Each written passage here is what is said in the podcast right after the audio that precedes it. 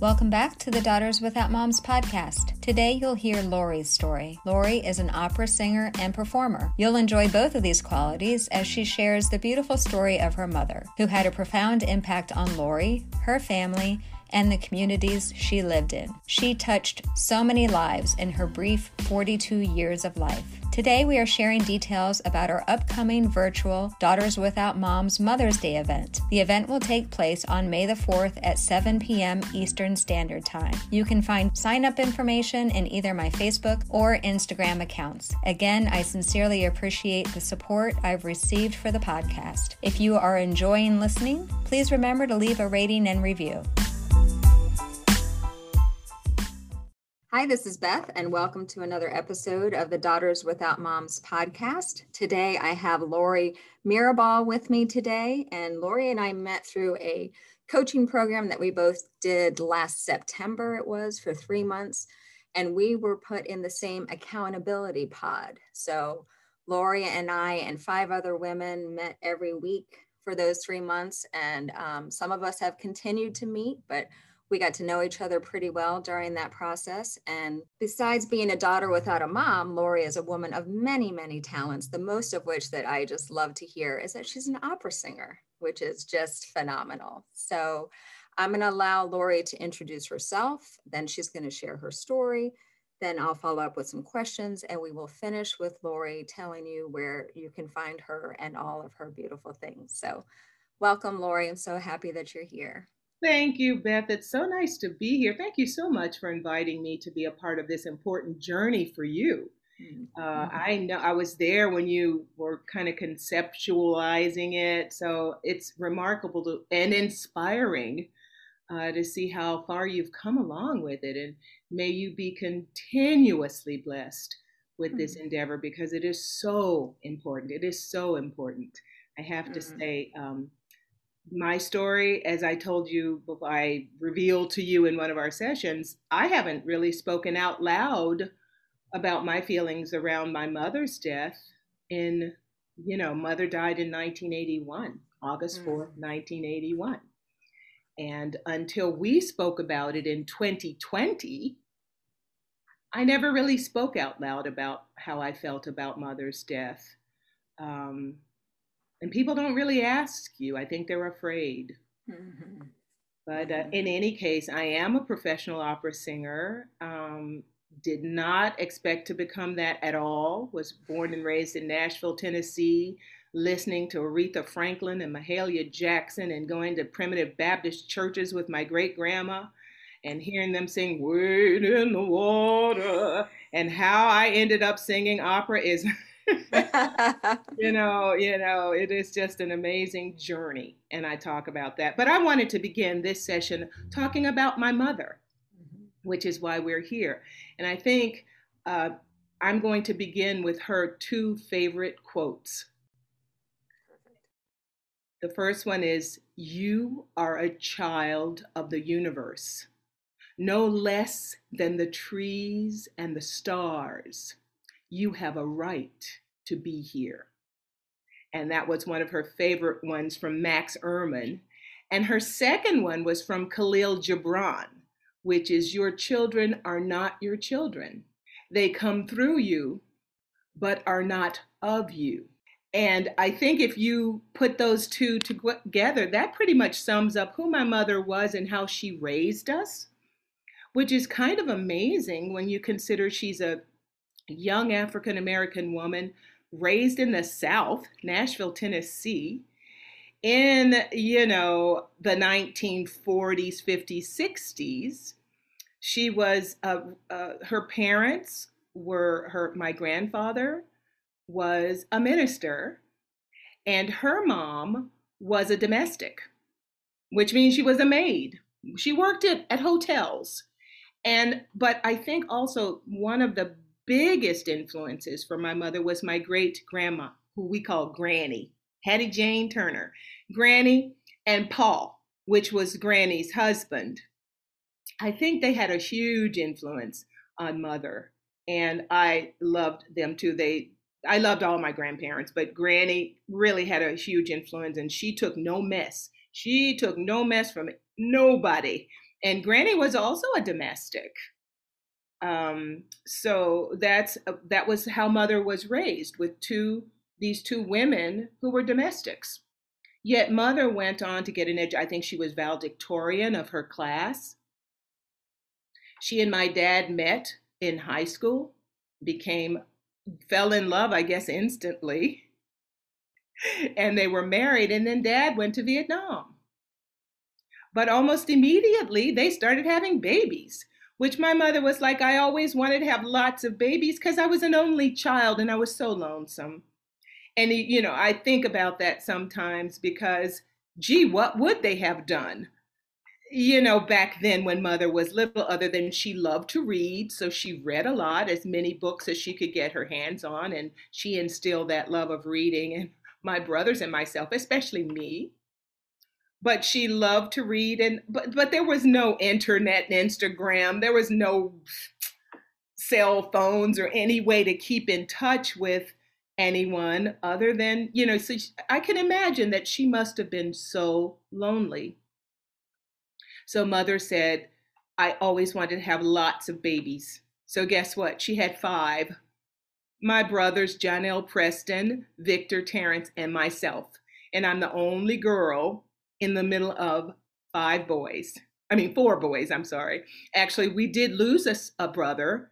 You know, he was he was not he didn't make it but there so there would have been uh, five boys but there were that, i guess that was a freudian slip right there were four but there were four of us who did make five of us who did make it and so mother somehow just became very civic minded it was important to her to lift us up from where we her perception of the life she had led so she made sure we had every advantage that she could afford because she, you know, she was 17. They were 16 and or 17 and 17 when they were married. They were very, very young. And they started having babies like right off the bat. And, uh, you know, we're fortunate because we had so much extended family. And that's what you did, you know your the grandparents stepped in so you never the grandparents my dad's sisters and brothers and so we never we never really had to have a babysitter we rarely i should say had to have a babysitter outside of the family but mother made sure that our big trip was that we would go to the library downtown nashville and we would get to get a book you know? And um, it was just we got to ride the bus because of course we didn't have a car.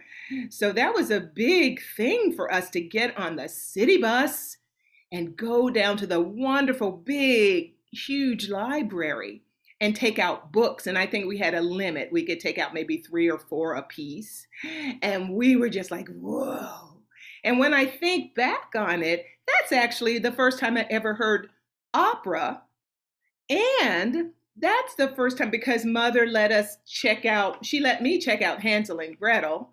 I don't know what attracted me to the opera version of Hansel and Gretel. I don't think I knew it was the opera version. I think I thought it was going to be just someone telling the story, storytelling.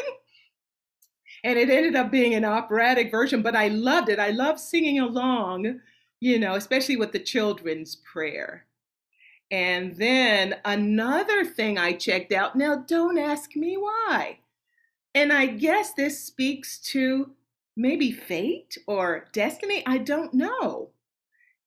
The Lord's plan. I don't know. But somehow I ended up on an aisle with actresses, and I somehow pulled out the album with Dame Judith Anderson, who's a British actress reciting the role of Medea.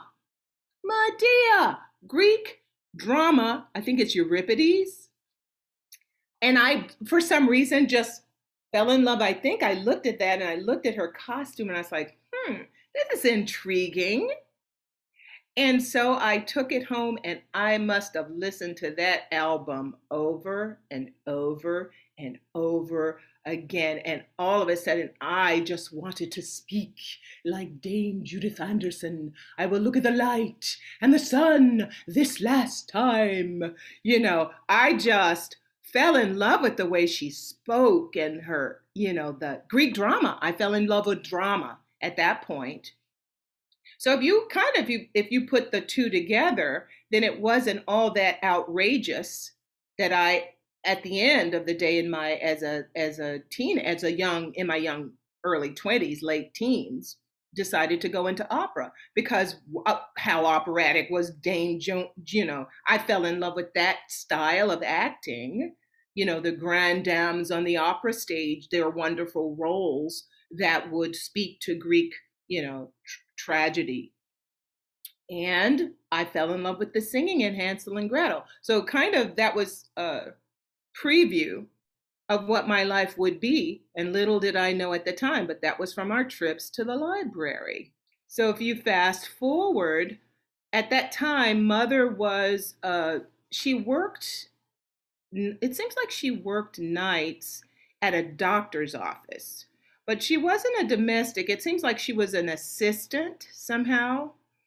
And I remember mother saying something about that's where she learned that you know you have you have to love all babies because they come into the world with all kinds of issues and that they you know they can't help or that that they, they are they're just born that way they're born that way so um, that was the first uh, lesson in not i don't want to say tolerance i hate the word tolerance but that was the first lesson i learned in just accepting people for who they are um, so, but, and that came from mother and dad, who dad was an artist. He was a young artist, but he eventually became a minister too. And mother uh, went to school, and God bless her, she became, um, uh, she got her, went on to get her doctorate in early childhood education from Vanderbilt, George Peabody College for Teachers.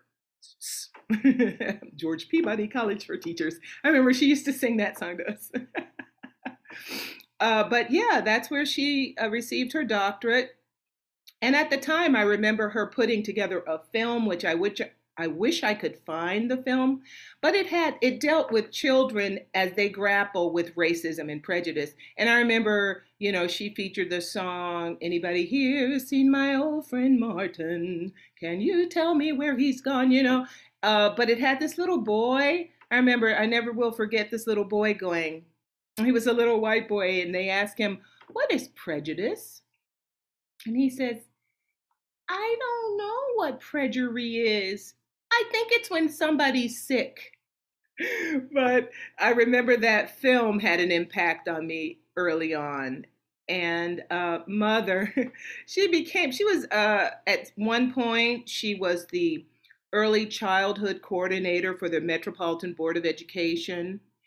At one point, she somehow, I, and I guess she got this idea from the bookmobiles that used to come uh, sometime uh, in the towns well, she did some research and she discovered that one of the reasons that little black children were not on the same par when they entered the school arena, the education arena, as other children was because they weren't getting junior pre-K, pre-K, uh, and what? Why? Because two of the biggest reasons was because parents couldn't, um, they didn't have transportation, and they couldn't afford a babysitter.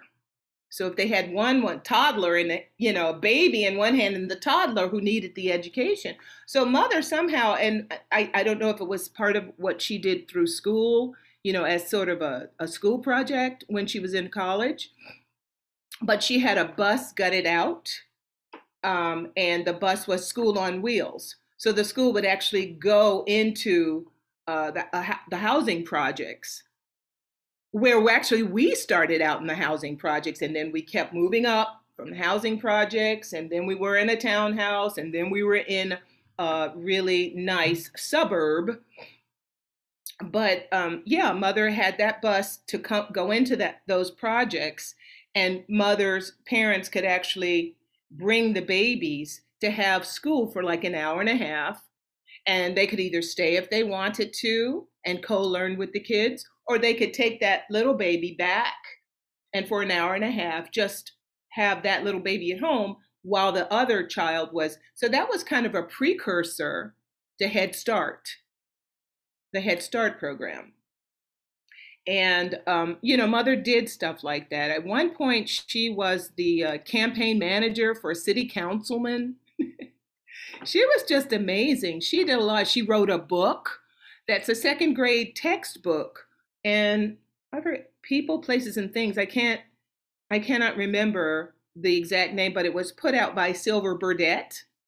And fast forward years later, I am working as an office temp at Simon and Schuster and I happened to mention it to like the assistant to I think his name what was his name Dick Simon was the, the head and I happened to mention I said oh you know my mom wrote this second grade textbook co-wrote um, called People Places and Things or something like that and I sure would love to get my hands on that because I, I remember us having one copy but and she says oh well I'll look it up and she found it and so she got five copies, and I was able to send each of my brothers a copy. And I still I have a copy even to this day in my house. So now, and it was innovative because at the time, um, it was a geography. Was it so? No, social studies. You would think I would know more about it, but um, it was different because it told a lot of different uh, multi ethnic perspectives about where we are and how we are so it was innovative for that time because there were, it was like a precursor to a lot of the uh, books that are out now. But yeah, but that's that just gives you a little bit of an idea. She's became a school principal, several different school principals. At one point, she was a principal for children at a school for children with special needs. And that's again how I developed respect for little kids, especially because mother spoke with such glowing reviews about her students. Oh, me, she would tell me there was a little girl who had Down syndrome, and she was like, Oh, and you know what she said today? And oh, do you know what she did? Oh, she is just so smart. And, you know, so that let me, again, it was a way to develop respect for people with special needs. I didn't look at them from that point on. Nobody, whether they had Down syndrome or whatever, some of the kids on the autistic spectrum that we work with now, I don't care how wealthy they are and how masked it is and wealth, the privilege that comes along with wealth. I just have such a healthy respect for those children because I know there is something going on there that we just don't know as educators and looking in from the outside. We don't know what's going on with those kids. We don't know the genius that exists inside those kids. And mother is the one who helped me understand that because she just spoke so glowingly of her kids and especially this one little girl she was just so taken with her and she had down syndrome her mother was like oh do you know what she said today oh do you know what she did today and it was just like, wow, I sure do. I sure would like to meet her someday. That planted that seed early on as well. And then by the time she, uh, just before she died, she was principal of a school for, it was, they were just experimenting with schools for gifted kids, you know, and she was the high school principal of a school for gifted, talented, and gifted children. And that was the summer she died. That was the summer. And she died very I had I was at the University of Memphis. I had just graduated.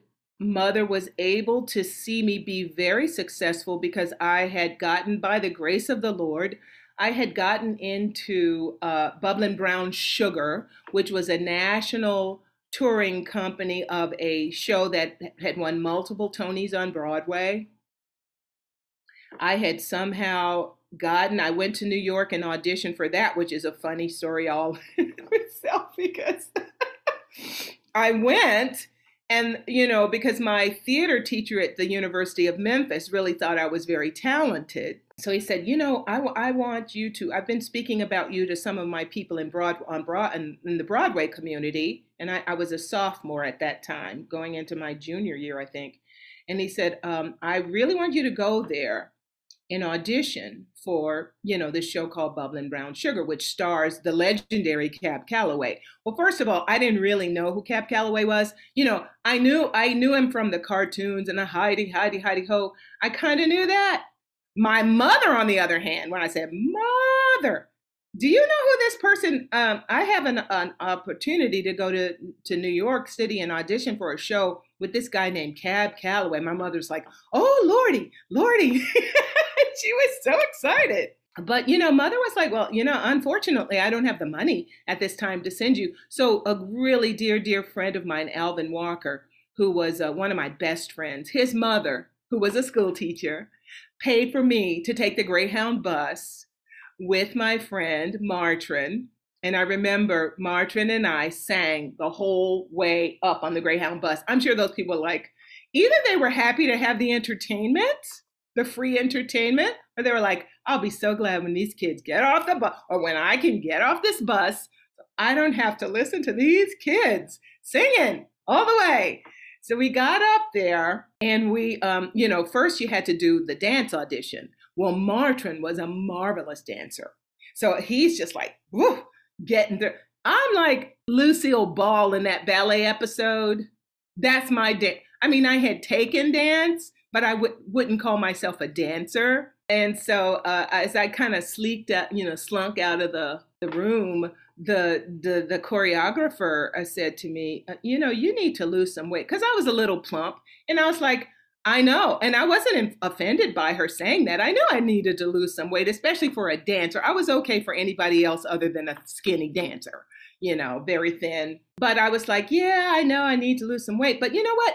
I'm really more of an actress and a singer. She says, "Oh, you sing? Well, then why don't you come back to the singer's audition this afternoon?" So, okay, again, it's the grace of the divine there. Because suppose we had never had that conversation, she would think I'm just a plump dancer, you know? She wouldn't, and who can't dance, you know? Uh, but so I came back to the, um, I went back to the singer's audition. I thought I was expecting better singing from New York, you know. So, but when I and when I opened my mouth to sing, the guy on the piano bench was he literally he feigned he faked falling off the bench and he says i was wondering if i was going to hear some real singing today.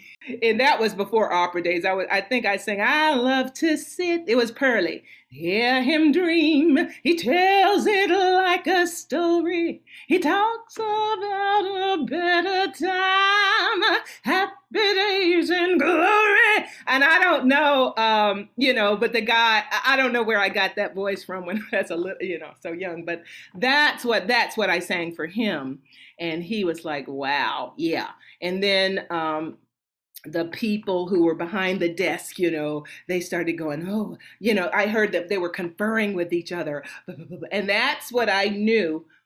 That's when I knew I had gotten the job, actually, because they were, the whole energy of the room transformed. And that's from that point on, whenever that would happen, in an audition, I knew I had gotten the job because the energy transforms in the judges or the people who are choose the people who are casting. The energy changes from like, what have you got got to show us to, ooh, well, you know, you know, she can do this and she can do that and she, and sure enough, uh, about I went back home on the bus with Martin. And both of us have felt pretty good because Martin had nailed his dance auditions because, as I said, he was a phenomenal dancer. And I felt good about my singing audition. And at that point, I was like, whether I get it or not, I know I sang. You know, I know that's something I can do. You know, and so when I got when I got back home, uh, maybe about two days later, um, I did get the call and I got the contract to sing the role of a young Ella Fitzgerald in Bubbling Brown Sugar alongside Cab Calloway. And I say all of this to go back to Mother. Mother got a chance to see me be that kind of successful.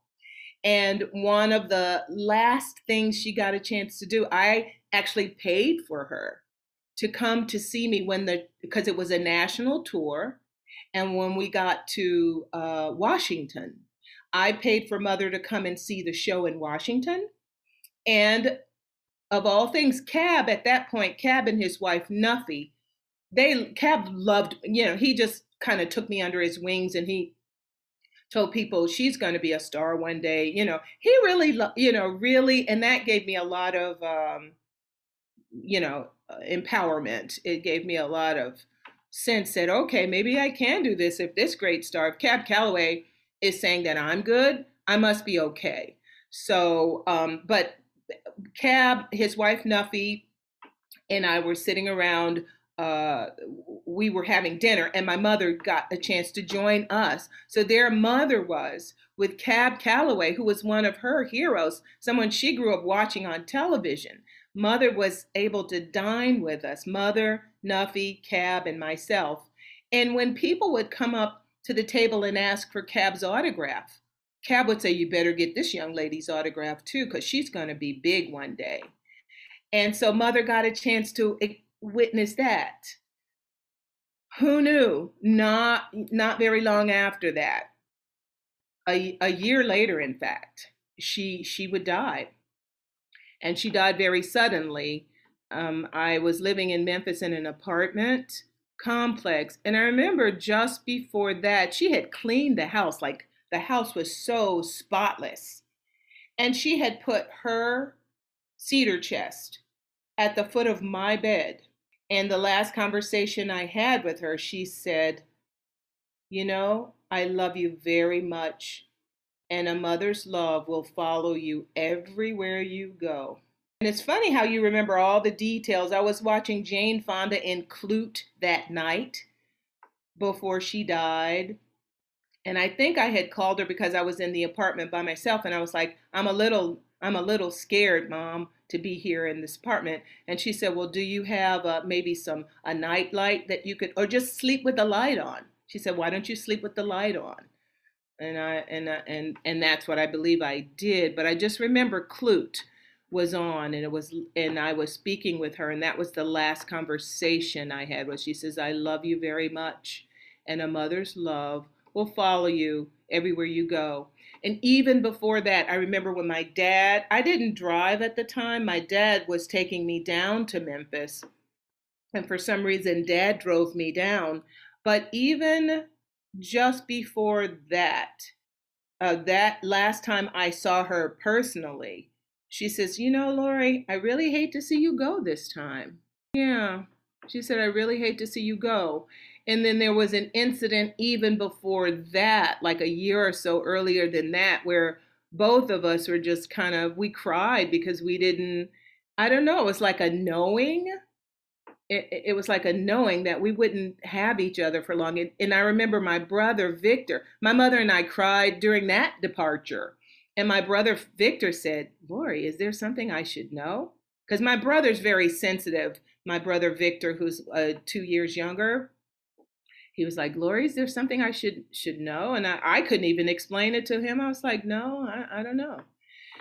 But then, you know, two years later, when mother was uh, said, I, I really hate to see you go this time. And I went on down to Memphis. And I remember her that night conversation, having that with her. Then the next morning, I got up and I was, I opened my dresser drawer and I saw a black scarf because I had my scarves at the top. And some said, You're going to have to wear this black soon. And I slam, I remember slamming that. I slammed it. I was like, No, no. But and then I then I didn't pay any attention. I was like, You're being silly. This is foolish.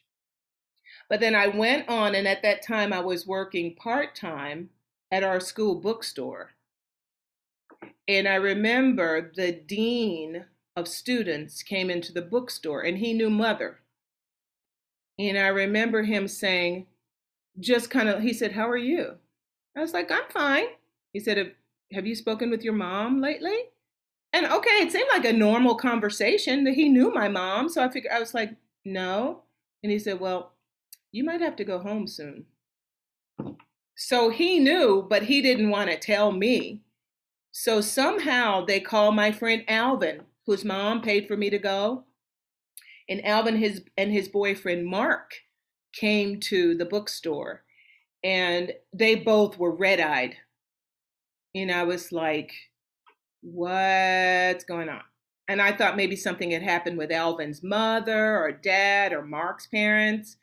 And they said, they didn't even tell me, and that they was like, Lori, you've got to come with us. And they just kind of drug me out of the bookstore. And at this time, I'm beginning to get it. I'm like, something ha- has happened to my mom, I bet you. And I and I was like, don't let it be my mom. Don't let it be my mom. And I I'm a, and I hate that I said I was like, let it be dad, but don't let it be my mom. Don't let it be mother. Please don't let it be mother. And they, Alvin and Mark, did not have the courage to tell me in the car. They waited. At the time, I was living with a lady named Sarah. Uh, she was an older white lady. We were really, really good friends. And I was staying with Sarah. And when I got to Sarah's house, no, wait, I wasn't with Sarah. I was in my own apartment, but I was, they took me to Sarah because I had stayed with Sarah for a little while while I was looking for my apartment. But at that time, I was in my apartment, but Sarah and I were very close. So they figured if anybody could tell me, it, it should have been Sarah. So, you know, and so they took me to Sarah's house, Sarah's little apartment and Sarah, well, bless her little tiny little heart, she was a little tiny lady. She said, Lori, your mom. And I was like, no, no, no, no, no, no. And that's when I lost it. That's when I was like, no. And you know, Mark and Alvin, they were there. They they lost it too, you know, but they were with me. And Sarah, she was just we all of us were you know, just lost it at the time. And then I called home and um, I think it was my grandma Millie, maybe, answered the phone and uh, she said, Yeah, yeah. And I said, What happened? And she said it was an aortic aneurysm. You know, there's nothing they could have done. So she died very suddenly. So, um, you know, my brother she was she was it's like she was well she had been to work that day and had come home and then um, my brother had found her slumped over in her car wow. and he took her to the he took her to the hospital uh, and and she she never she never recovered and my best friend at the time jan Jan said, uh, Lori, you know, she was working as a something in the hospital, and she said, I heard them call a code blue on this young woman. And the guy, you know, one of my friends, he, he was like, She's pretty, she's a beautiful young woman. Because my mother was 42 when she died, but she looked maybe in her 30s, could have even been in her late 20s. She looked very young. And he was, she was like, what and she she knew jan knew because she knew they had admitted my mother so when they called a code blue on a young black woman jan almost knew it was mother so jan told me um, that you know mother had passed away you know so and it's interesting the people who came to the house when mother died uh, people who my brother was married to a white girl named Kathy, who's my wonderful sister in law, and they've been married for all these years. Gosh, oh my gosh, they've been married a long time. Mm-hmm. But when John-El and Kathy were going to get married, Kathy's mom and dad threatened to disown her and take away her inheritance and all that stuff. And my mom and dad went over to visit Kathy's parents just to see what kind of people they were and say this is who we are and if our if our kids want to get married and I know nowadays that sounds silly because you know there are so many interracial or biracial and multiracial and eh, whatever co- combinations but then it was a big deal especially down south in Nashville. Mm-hmm. And Kathy said the ironic thing is that her parents had always taught her to they, that she'd grown up to love all people, to be kind to all people. And then also, you know, my brother Preston, was a professional football player and they had always followed Preston's career. And Kathy was like, Well, they love Preston. And so, but now I'm marrying his brother. It's like, No, what are you doing? So she said, But anyway, my mother ended up throwing, getting their wedding, you know, doing Kathy's wedding because she was like, I probably will never get your wedding, Lori, because I sure wasn't interested in going in that direction. but so mother threw Kathy a very lovely wedding and Kathy's parents didn't come. And but I'm saying all this to say that when mother died, Kathy's mother was in our home serving people and giving lemonade and what saying whatever I can do, just you know, let me know. And so and then at my wedding, because I went back home to Nashville to get married at the church where we buried my mother, Kathy's father was the first one on the back pew and he stood up. He says, I just want to be the first person to give you a hug. I wasn't at my daughter's wedding, but I'm here for you. So it just goes to show you how people can have a change of heart. People can really find that love that is within all of us. They can mm-hmm. find it, you know. And um, yeah, so that and and uh, mother's funeral was attended by she mother was an AKA, which is a women's, it's a black women's sorority, Alpha mm-hmm. Kappa Alpha. Yep. I never wanted to pledge, but mother pledged when she was a the what do they call the career chapter or whatever, a graduate chapter. And so what was very touching about that is the Alpha Kappa Alphas were the ceremony that they do for people who die. You know, they put a rose, each of them places a rose in the coffin and it was just so poignant to see them there. Mm-hmm. It was my two of my my my friend Marvin uh, was sang at the wedding. I mean, at the funeral. People mix that up, don't they? They say funeral and wedding. My friend um, John, who was the one who got me into opera, he sang at the funeral, and um, everybody. The yard was filled to the brim people couldn't even get in and sit in the church. The church was full, but all the people who mother had helped were all out in the churchyard. The churchyard was full, and the the the um, church itself was full. It just overflowed with the people who mother has, uh, whose lives mother had touched. Yeah, she certainly left a legacy. And as I said, the thing that empowered me the most and left it open for me to do what I needed to do. So I just kind of, after those years after, for about seven years, I didn't really feel myself.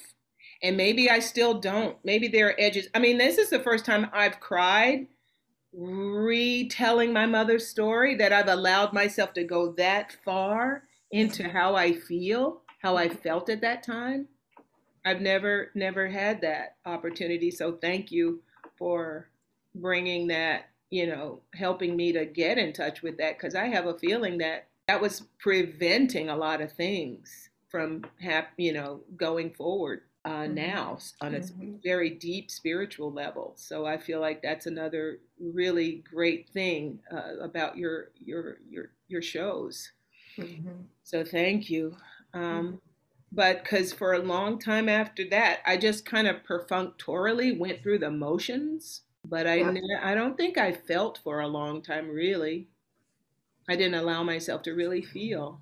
I was very stoic and but just kept going through the motions because I thought mother would not want me to stop.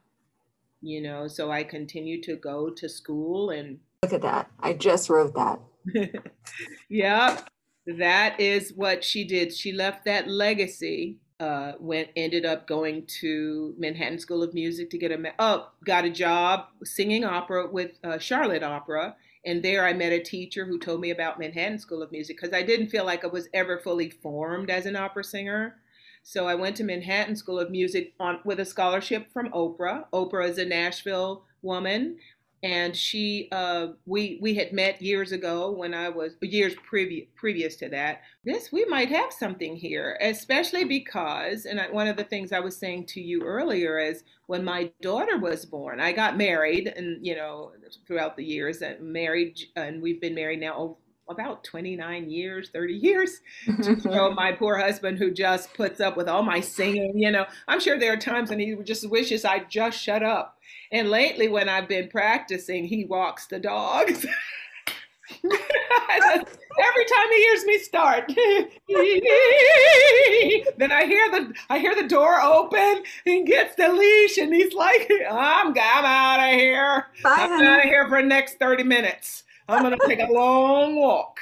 Uh. But um, yeah, so I got married, and Joe and I, eight years into our marriage, we had our baby daughter Iliana, and um, so when she was and as i was saying to you earlier beth it's like when she was born i just couldn't imagine ever leaving her side i just couldn't imagine and i just overindulged her i wouldn't let her cry through the night it was like that first night i sang the Wiegenlied brahms guten abend Guten nacht. I sang that to my baby daughter that night and i'm sure again joe was like oh and at one point, he finally he said, "You know, you can't keep this up all night."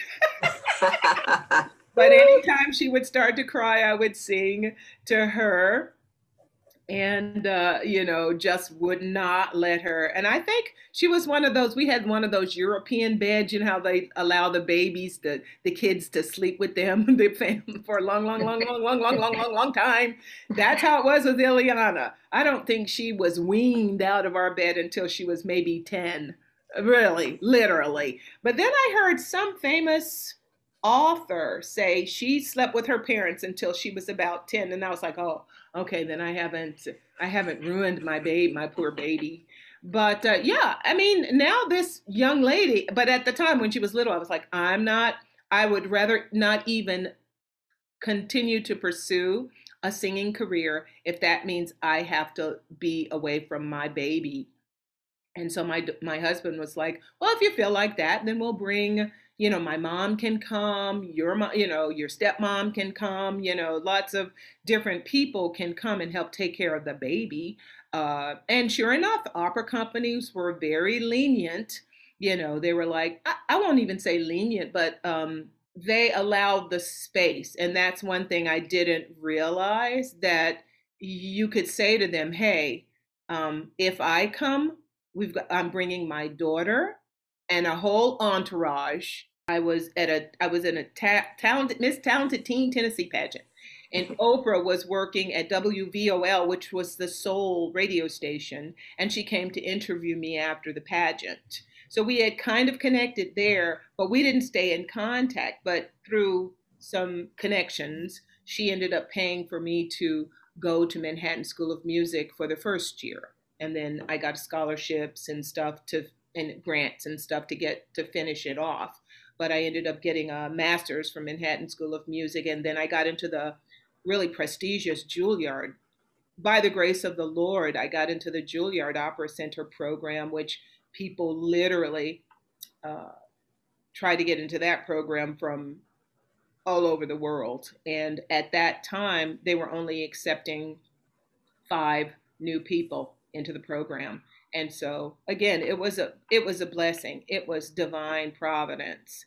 And i got into that program. And then um, after juilliard i just started performing a great deal.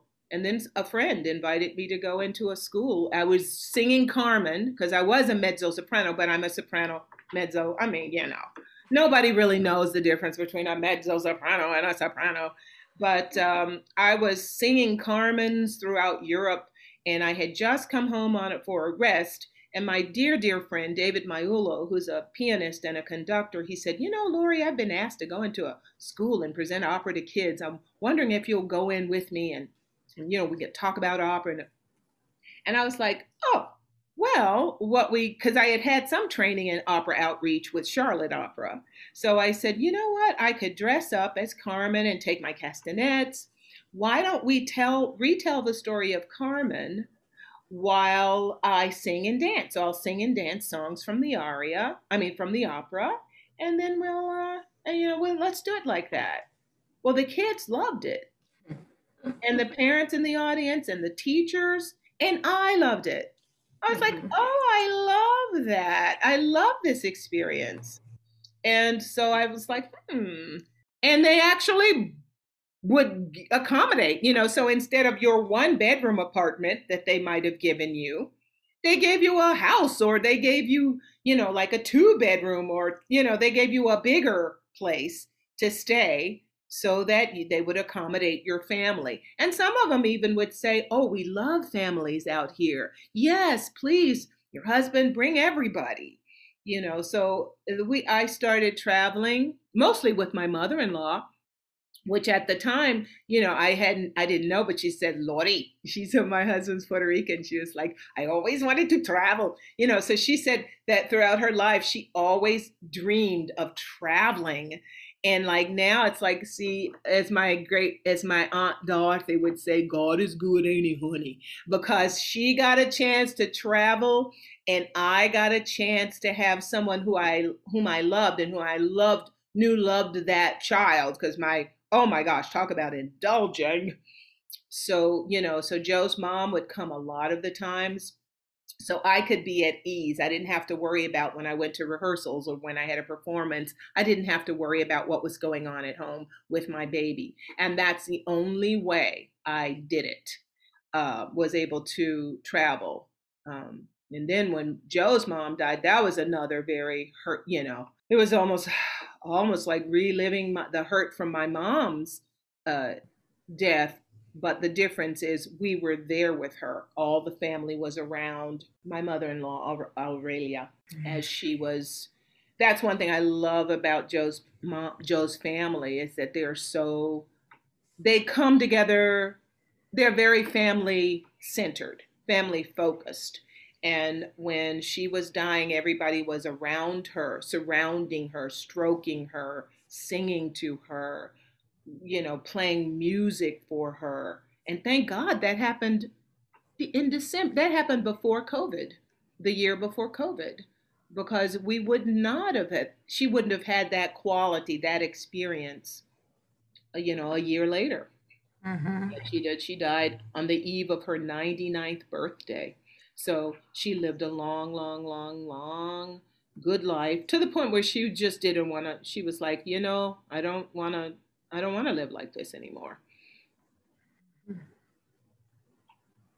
So yeah, but that was another um, tra- tragic thing. But I have to say, in terms of uh, what my, I wouldn't say advice because who likes advice? But I would invite people to think about uh, with regard to dealing with their own death situations is they don't listen to other people with regard to timeline when you should like if someone should say snap out of it which i don't think anybody would be but there are variations of snap out of it you know but i would just say you've got to you've got to do you when it comes to dealing with death and there is no timeline. You you just heard me after what? Mother died in 81 it is 2021 and i just fully expressed the deep emotion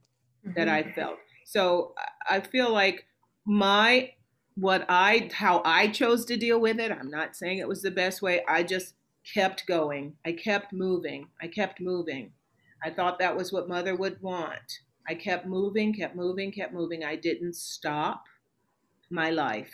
I didn't mm-hmm. abort my life. And I know very strongly that mother would have that's how she would have wanted me to to go forward. And for me, I hold on to her first quote. You are a child of the universe, no less than the trees and the stars. You have a right to be here. And that's what sustains me. That's what empowers me. What a blessing that you have those two sayings from her. Mm-hmm, mm-hmm. And as a music educator, because now I'm not only do I continue to, again, by the divine grace, I continue to perform even virtually. Just before COVID, I was about to um, do a one woman show called, believe it or not, Charmed Life from soul singing to opera star. But I talk about star in that we are all part of that stuff. we are all star stuff. Right. It's not something we evolve into, but it is something we are. Mm-hmm. So I kind of grapple with that throughout the course of my presentation. But I was about to do that at uh, Urban Stages in New York City just before the producer came to me and said, I'm so sorry, Lori, we have to, you know, we can't do your show. We've got to, we were in previews for it. So I was like, ah, but it's all good. Uh, you know, it's all going to come back around. Uh, I was also about to do a show, which now I'm in rehearsals for, where it's a documentary film about a woman named Clara Brown. Clara was born a slave or born enslaved, I should say, and became one of the wealthiest women in Colorado in the early 1800s.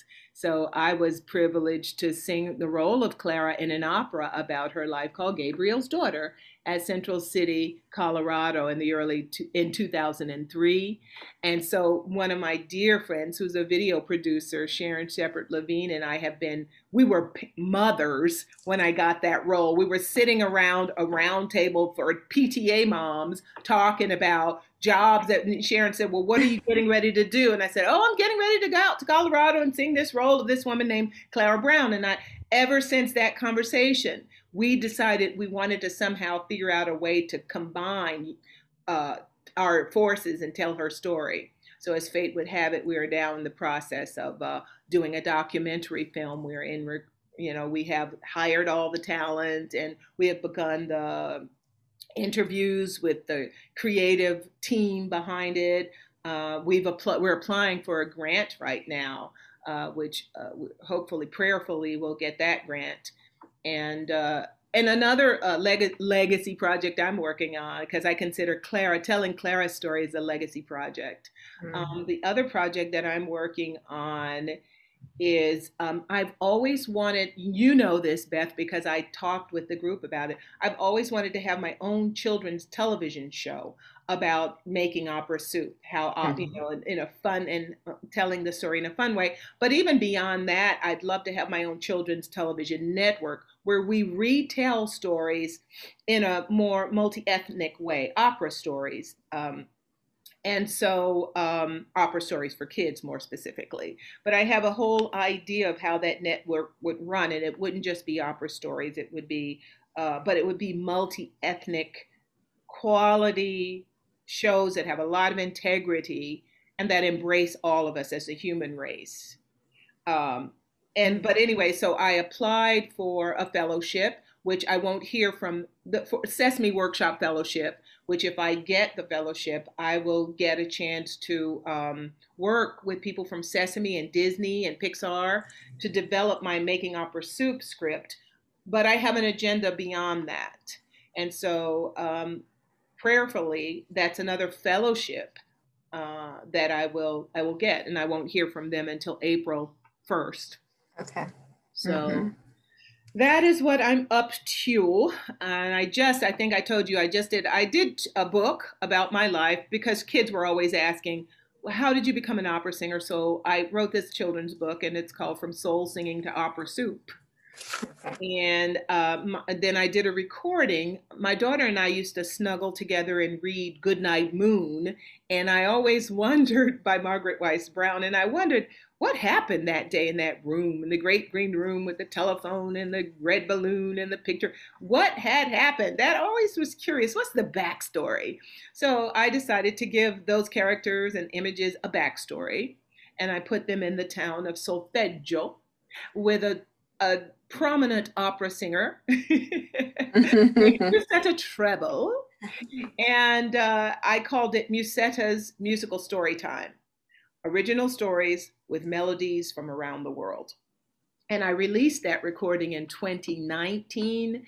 So uh, recently, uh, during COVID, I had a Progressive Theater, which is a company here in, in New Jersey, approached me to do a show. And I was like, it would be fun to put that on its feet, said, because I, I saw it with animation and stuff like that.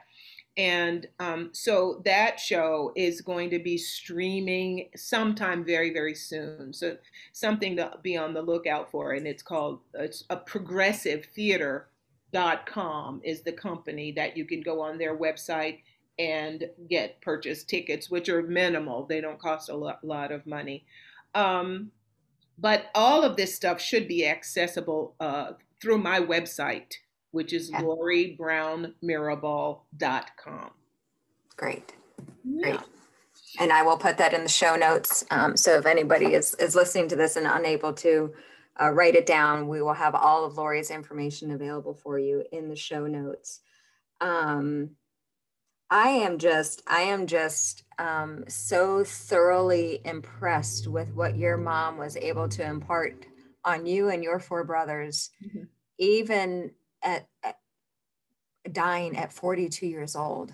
Wow like wait i i held my notebook up to you because i take a lot of notes while people are talking and before you said it that's i wrote it and starred it twice because wow like what you know after losing a mom like i i think a lot about what type of legacy i want to leave but i don't think that your mom your mom wasn't operating from that sort of platform she was mm-hmm. just being who she was and when you just when you um, went through her history and all of the things that she did and all the people that she reached in addition to you and your four brothers, mm-hmm, the mm-hmm. schools and the students and the special needs. And um, I mean, I, I think that's a story that somehow you like that you should, because you have access to all of the ways to do it um, from the books that she did to the, the bus that she created, um, mm-hmm. um, School on Wheels. Like, I mean, wow, wow.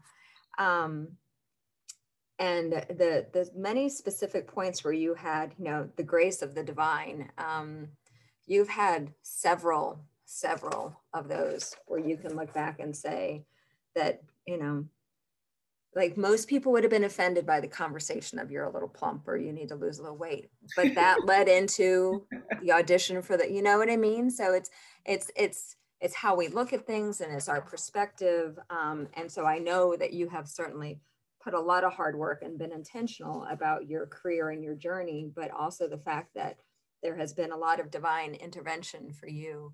Um, Amen.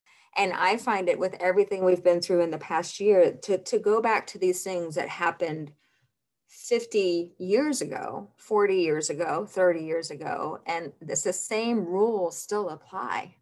Treat each other with respect, be accepting of others, provide help love. You said love so many times um, you know about about the kind of person that your mother was.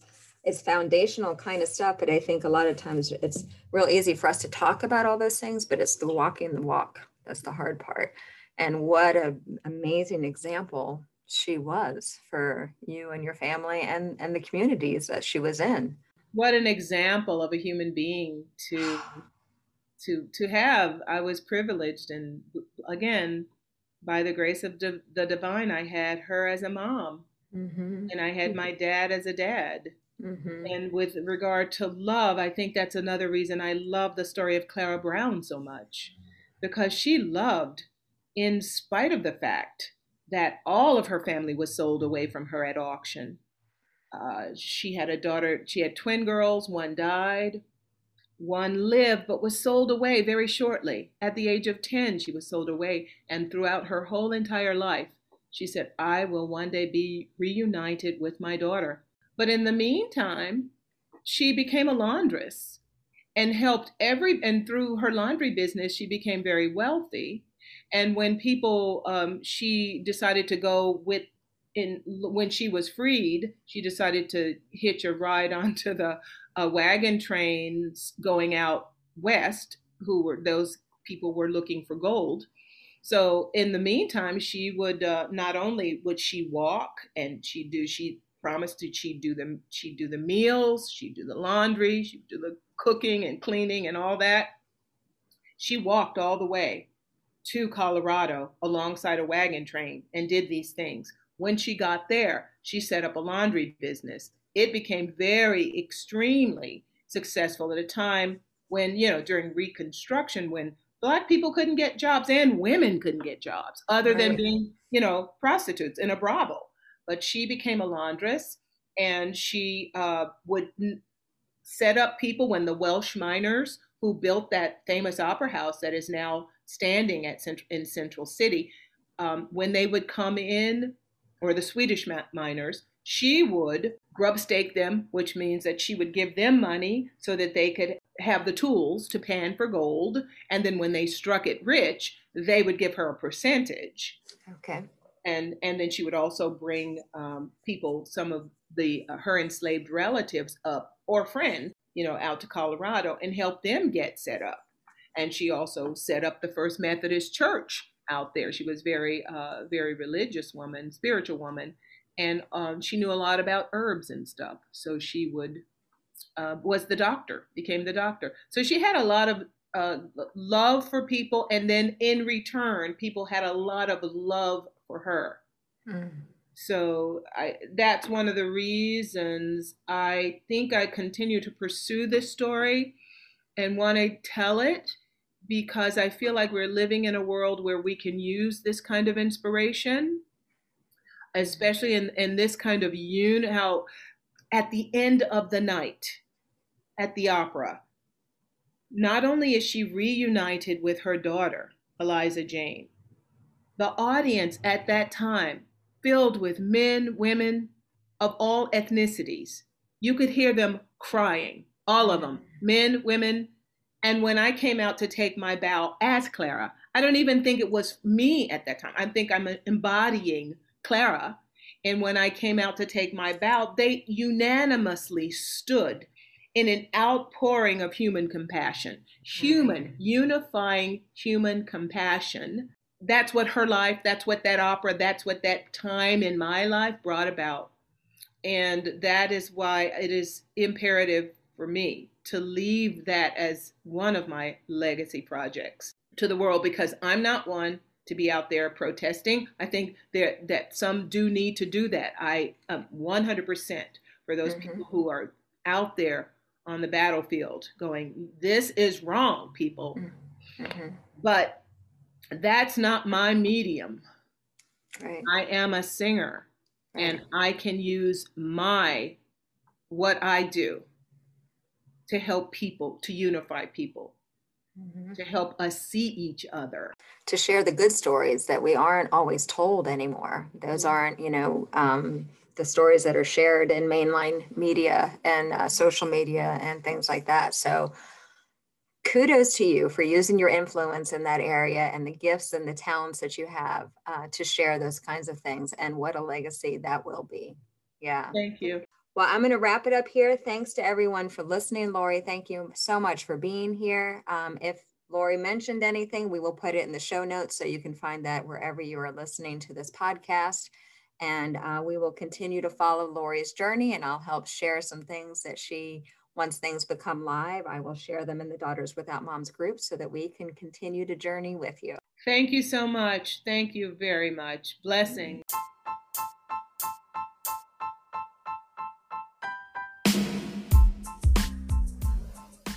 If you'd like more information on my thoughts about the grief journey, please visit my website, yourgriefjourney.com.